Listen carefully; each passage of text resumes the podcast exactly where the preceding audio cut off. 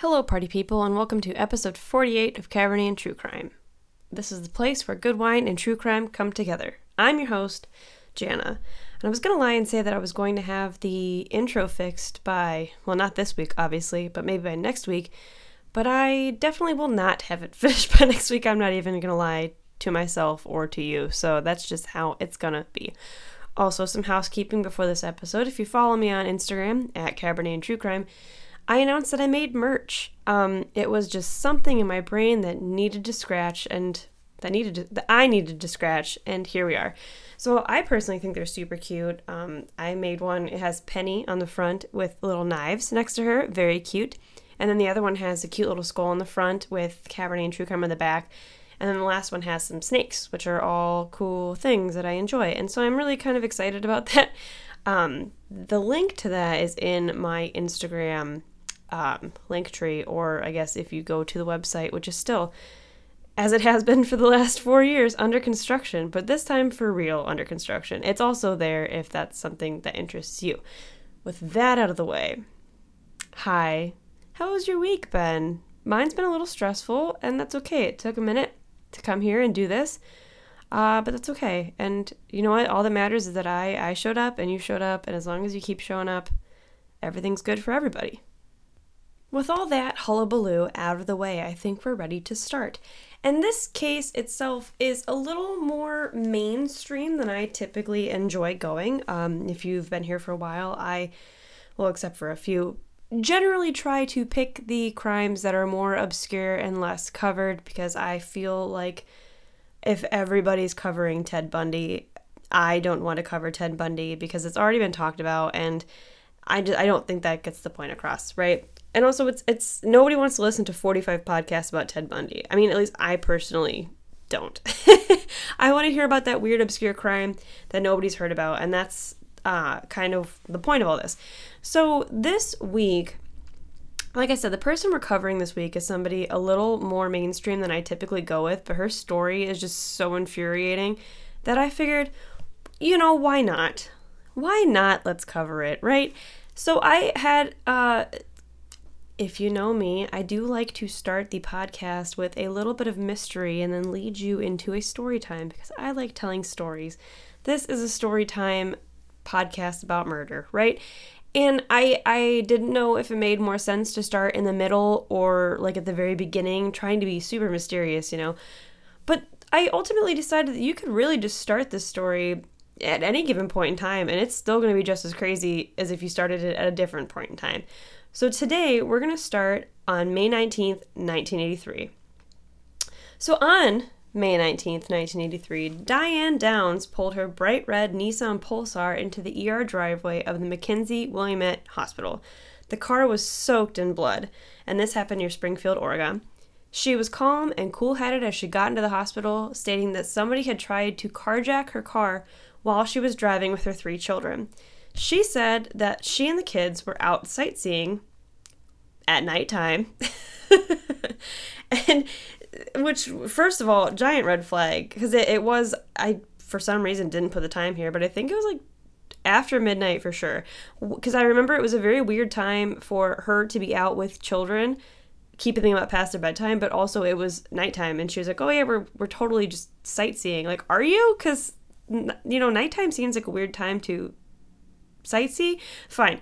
She stated that at one point the kids were laughing, talking, and awake, but also said that they were asleep when the next series of events happened. So, you know, either they were awake or they were sleeping, very opposite ends of the spectrum. The family had visited friends in Marcola, Oregon, and they were on their way home from that. But they apparently, according to her, they'd probably taken like the long way home to like sightsee, which is a bullshit thing. Fine. Diane Downs was driving, and when she hit a secluded part of Old Mohawk Road, she saw a shaggy-haired man who came out of the bushes and into the middle of the road. He looked like he needed help, so Diane said she stopped her car to assist him. Absolutely not. You don't ever do that. If there's a man, if you're on a deserted highway, I mean, I'm sorry, I don't care. Do I feel bad for that man if he really is a good, like, Samaritan, or not a good Samaritan, but if he's, like, really a good person who's stuck, that's fine. But if I'm little old me and I've got 3 kids in the car, No, negative. I am driving right on past you, shaggy-haired guy, because we are not... Today is not the day that I get murdered by you, right? Somebody's natural instinct should kick in and be like, no, this is sus. Fine. So she stopped the car to assist him. Terrible choice. She said that they had been driving along the back roads, something she and the kids, quote, like to do. Fine. They had only lived in Oregon for a little while, and I made a comment here, but I'm going to save it for myself because it's going to give away some things. So the gang had moved to Oregon in April of that year. Her dad had pulled strings to get her a job there, and it was supposed to be a fresh start, and her dad meaning Diane Downs' dad. So flashback, we're at the ER. She first stated that as she was driving down the road, the shaggy-haired man flagged her down. He'd been standing in the middle of the road, and he looked like he needed help. Diane said she stopped for him, got out of the car, and had her keys taken out of the ignition. And I don't know. This story is also not very clear, because why would somebody... I'm just sorry, I'm having a crisis here. Why would somebody in a dark... After midnight in my head, I hope that's right. After dark time... in the middle of nowhere, with three kids in the car, you stop the car for a stranger, and then you get out of the car to talk to this stranger? I mean, good on her for taking the keys. Okay, but he could just kill you and take your keys. I mean, that's... This story does not have a happy ending, and it's... From start to finish, it doesn't make any sense. This doesn't make any sense. I hope you're catching on to the general theme of this, what this podcast is going to be about, okay? So Diane supposedly stopped on the side of the road for this man in the dark time. He, of course, demands her car from her, and she says, "No way, man, I just bought this." And then he apparently reached into the car and shot all three kids and shot at Diane twice, but one of the shots missed. She said she had pretended to throw the keys, and that was when he shot her. Which, why would... That seems like a really weird first reaction, like your kids are getting shot and you throw the keys. That doesn't make any sense. But we're going to continue down this path. So she got back into the car and sped off to the hospital. But she just said she threw her key, or she pretended to throw the keys. Sorry, Jana. Well, you, listener, sorry. She pretended to throw the keys. Still weird move, but that's fine, that's fine. So she claimed that she had sped off to the hospital, her words, and that is a lie, no matter how you hash it, because police have a witness testimony of someone who had been driving behind her red car. And she had been driving so slow that the witness's speedometer wasn't even registering that he was moving. So you're talking less than 10 miles an hour. So that's not exactly, a speed worthy of getting your kids to the hospital. So Cheryl, Diane's daughter Cheryl was in the front seat. She was shot 2 times in the chest, and she was hit in the heart and lungs. Christy was another daughter. She was in the back seat. She was shot 2 times in the chest as well. And then Diane's son, Danny, was shot dead center in the back, and Diane had been shot in the left arm. When Diane and her children reached the hospital, her emotions were off. She seemed cold, distant, and out of touch with what had happened. And, I mean, fair enough, many of the first responders to the situation had assumed Diane was in shock from the situation, but it didn't take long for people to become suspicious. So let's jump back a little bit. Let's talk about how Diane ended up in Oregon. How about that? So Diane Downs was born on August 7th, 1955 in Phoenix, Arizona. Her real name is Elizabeth Diane Frederickson, but she obviously doesn't go by Elizabeth. She testified at one point and then recanted that she was sexually abused by her father as a child. She graduated from Moon Valley High School, where she had met her husband, Steve Downs. On November 18th, 1973, she was 17 years old. She married Steve Downs, her husband. The couple ran away from home and eloped. After high school, she went to Pacific Coast Baptist Bible College, which used to be in Orange, California. At least that's where it was when she went there. The school isn't there anymore, and it isn't an accredited school. She only went to college for a year and was expelled after her first year there for promiscuous behavior. Later in her life, she would say that she did not marry for love, because she did get married at 17. She said she didn't get married for love. She got married to get away from her father. Unfortunately, she went from having a domineering father to having a domineering husband, in her opinion. Christy Ann was born in 1974, and Cheryl Lynn was born in 1976. She had her first two kids, meaning Diane, and when she got pregnant a third time, she had an abortion. She had gone to a county fair sometime after and saw a signed poster of aborted fetuses and felt terrible about what she had done. So she felt she needed to have another kid, i.e. get pregnant again, to make it right. She and her husband Steve had already had a vasectomy. Well, her husband Steve had already had a vasectomy. So she seduced her friend Mark Sager to sleep with her. She was pregnant with his child, and that's when Danny came about. So Stephen Daniel was born in 1979. Danny was a product of an affair, as I mentioned previously, and the marriage between Diane and Steve ended after he was born. Diane said she had kids because she wanted to and never consulted Steve about it. He was upset because they got pregnant very young and he probably wanted to wait, or maybe he didn't want children at all, also a valid option. She said despite his feelings on the matter, Steve said despite his feelings on the matter, he tried to be a present father even for Danny, even though he knew Danny wasn't his child, which I think would probably be why I'm assuming Steve was the dad, so Stephen was what she named the son, even though he goes by Danny, even though it wasn't Stephen's child. That's math. So Steve claimed that he didn't really want to be a father, and he knew Danny wasn't his child, but he tried to be a present father. And he actually said that Diane treated the kids, quote, like crap. There were also sources that said the children expressed a fear of their mother before the attack happened.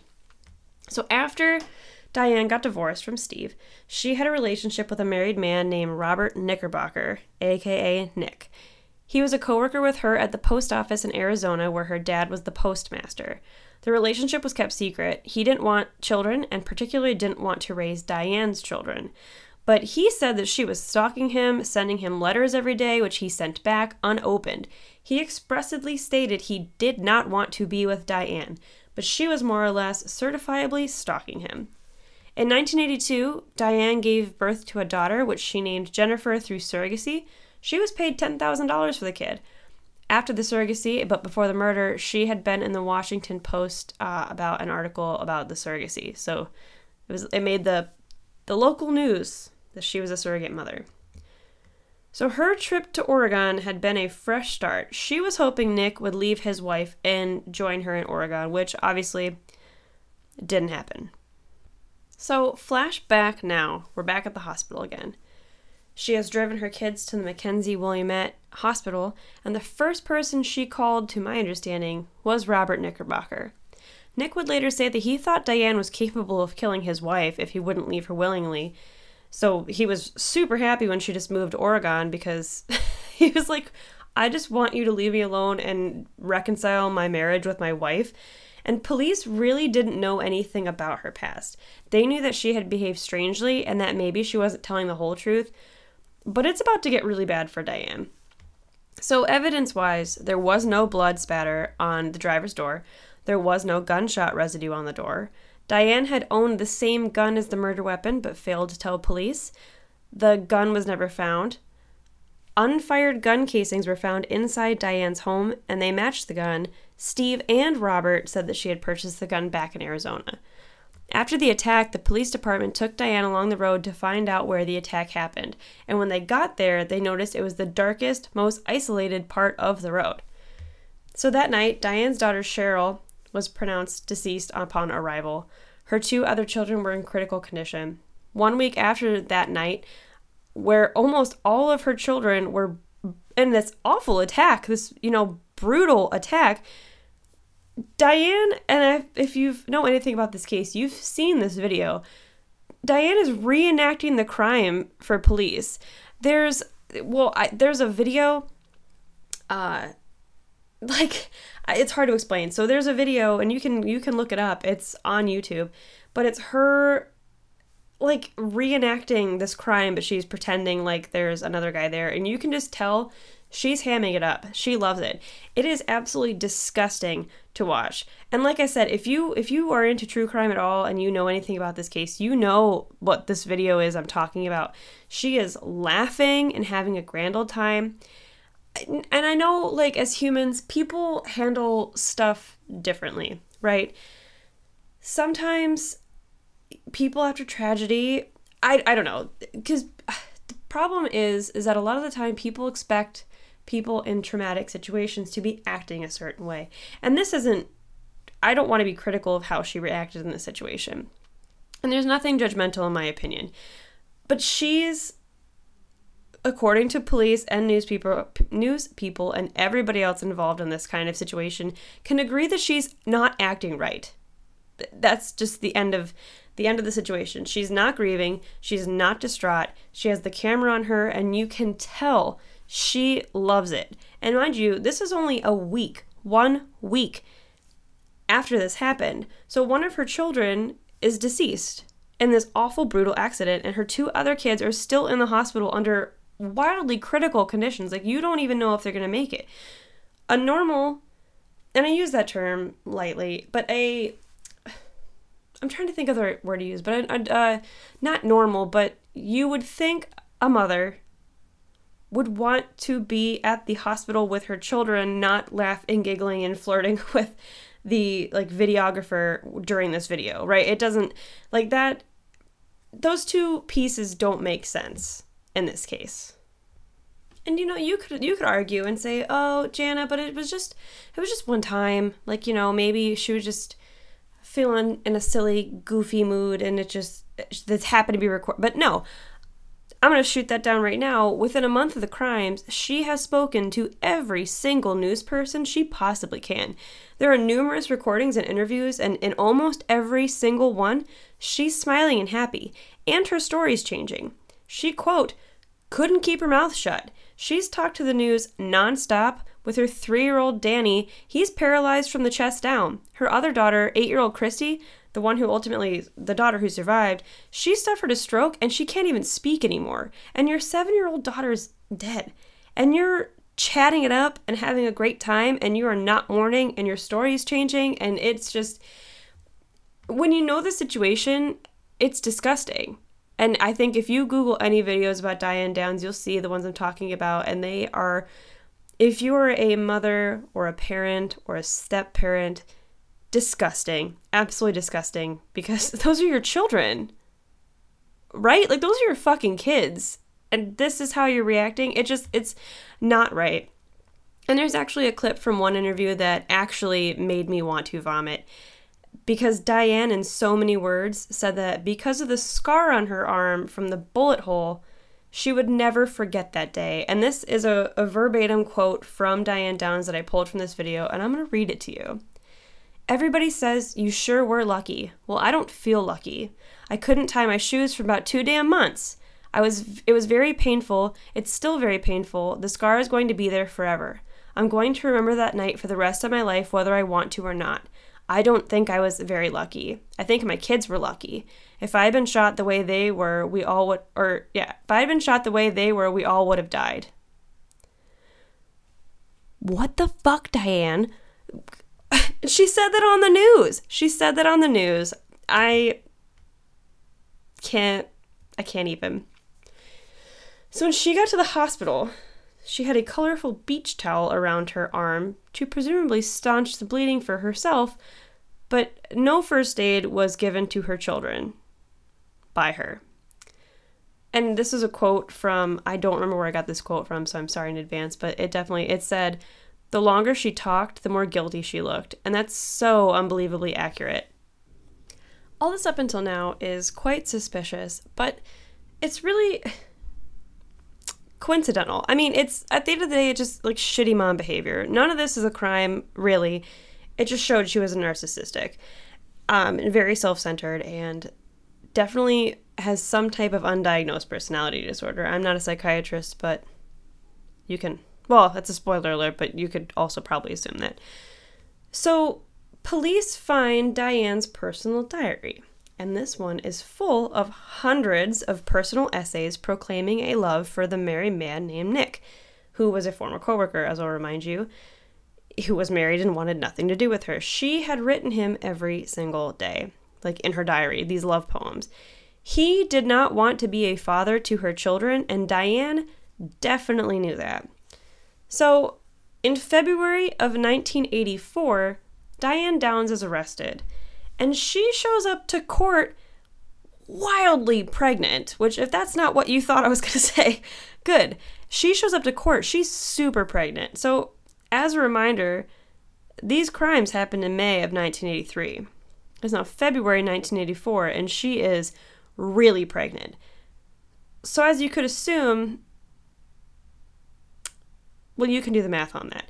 Her reasoning for getting pregnant was because she, quote, missed her kids, and children are so easy to conceive.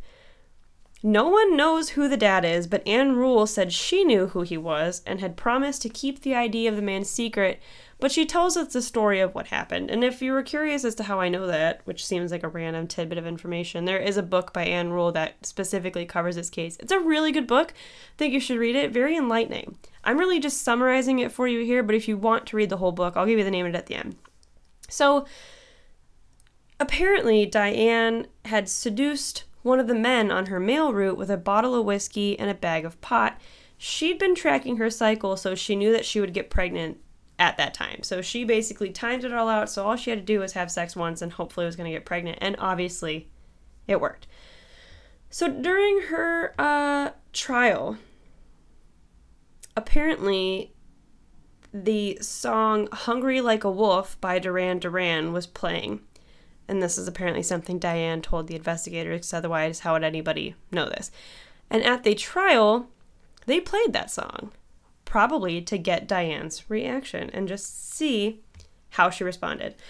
And it seems like a weird tactic, but like, weird sidebar, I know there is a song that I am not capable of listening to, which is Good Riddance by Green Day. I know it's not a sad song, but it's more of a fuck you song. But it was the last song, I heard it on the car ride home from the last time I saw my grandma alive, and it's a really emotional memory, and Green Day is one of my most favorite bands, but I haven't listened to that song really since then, and I actively turn it off if it comes on, like at the grocery store. Well, I can't turn it off at the grocery store, but I'll talk to myself, or like, you know, I will ignore it if it's on, because even after so many years, I still have a very visceral reaction to that song because it makes me think of that one really traumatic moment in my life.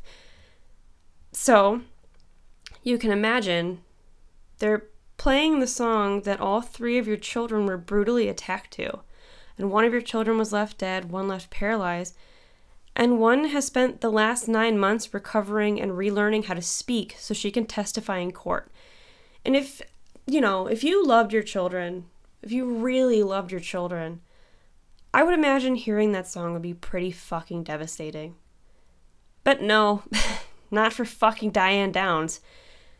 At the sound of the song, she started bobbing her head to the music and rubbing her belly.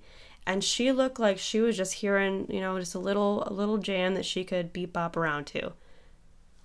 Oh. Okay, there's that. Have that picture in your head, right?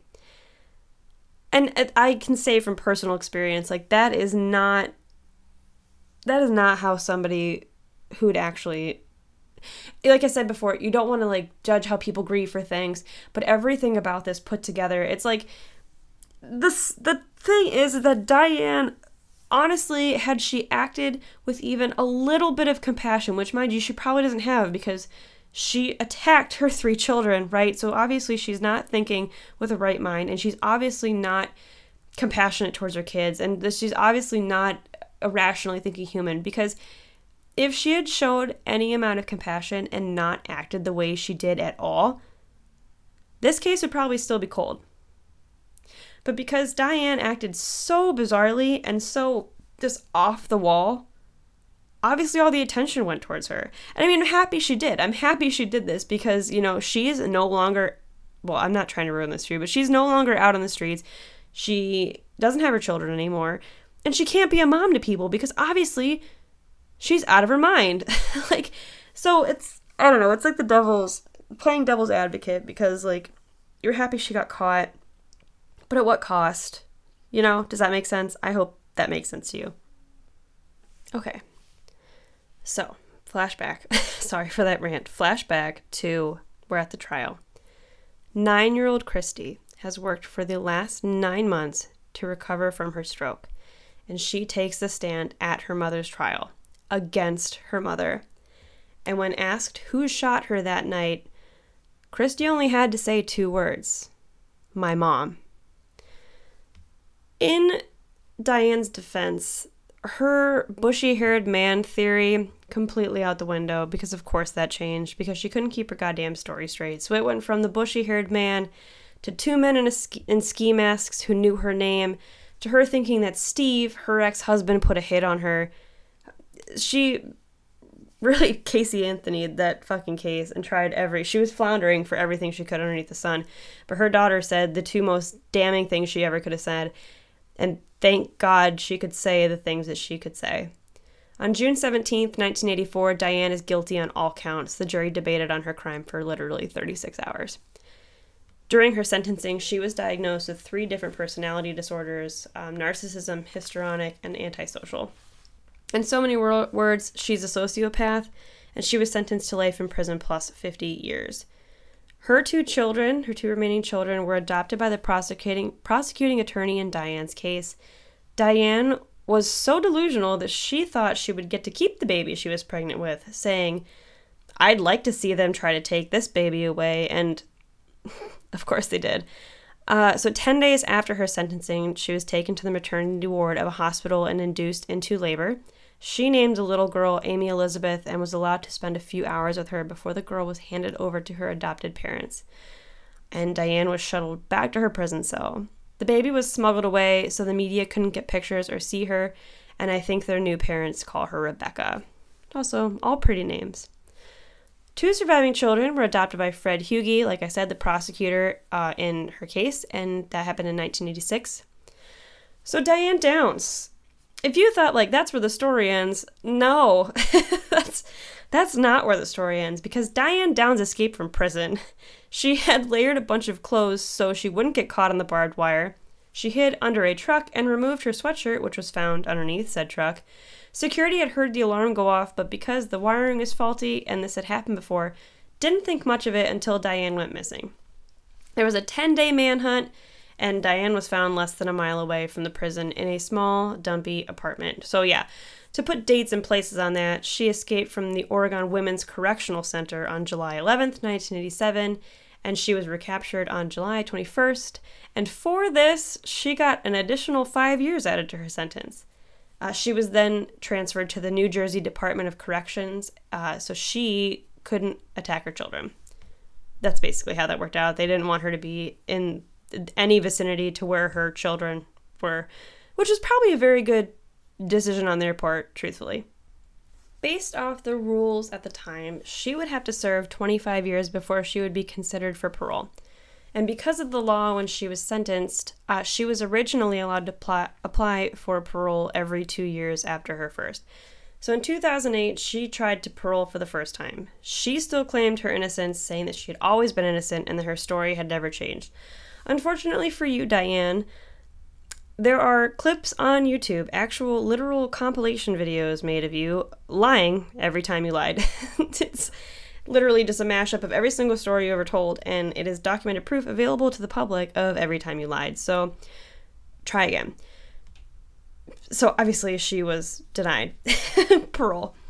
And Lane County, that's the county in Oregon, the DA for that county wrote to the parole board saying, quote, "Downs continues to fail to demonstrate any honest insight into her criminal behavior. Even after her convictions, she continues to fabricate new versions of events under which the crimes occurred." So she was denied parole in 2008 and then was allowed to try again in 2010, and no surprise, she was denied again. And apparently she was supposed to have another parole hearing in 2021, because after her continuous applying every 2 years, and based off the DA's thoughts on the matter, they changed the rule so she could only apply every 10 years now. It's the longest deferral allowed for, like, in between parole hearings. So, and it's for, the cited reason was for reasons that include her failure to demonstrate understanding of what led to her crimes and her lack of remorse or empathy. So, in 2021, she was up for parole again, and she got denied again. And so she is still in prison. She is 66 years old at the time of this recording. And I did do a little glimpse, because once again, they were kids and they don't need to have their privacy invaded. But there was a small article to say that Christy, the little girl who testified against her mom, is still thriving. She has a slight speech handicap, but that ain't nothing. She had a son born in 2005, and she has a daughter who she named after her sister, Cheryl. Danny and Christy are both college graduates and, for the most part, live really normal lives. So that is awesome for them. And the book that this came from, just so you know, it's called Small Sacrifices by Ann Rule. Like I said, it was a really good book. Which, fun fact, Diane Downs wrote a book called Best Kept Secrets. It's the rebuttal to Ann Rule's book. Apparently Diane, it was her attempt to give, quote, her side of the story and why she was innocent. And I can tell you that I read Ann Rule's book, and I did not and will not read Diane Downs' book. I don't really want to know what she has to say. And there's also a movie under the same name that features Farrah Fawcett, Small Sacrifices. I haven't seen that either, but the book was good, and if you like reading more than hearing me talk, even though you've already done it, Small Sacrifices is a good book. And with that being said, guys, that was today's episode. That's everything I had. Diane Downs is a real piece of work. And good thing for everybody, she is in prison. And she does not understand why she's there. And that is upsetting. But her kids are safe. The world is safe, from her at least. And that is all that we need to ask for. So, yeah, that's all I have. Follow me on Instagram if you have one. I also have a page on Facebook, but I neglect it, so I don't say to follow that. And I will catch you next Tuesday. Very exciting. Adios.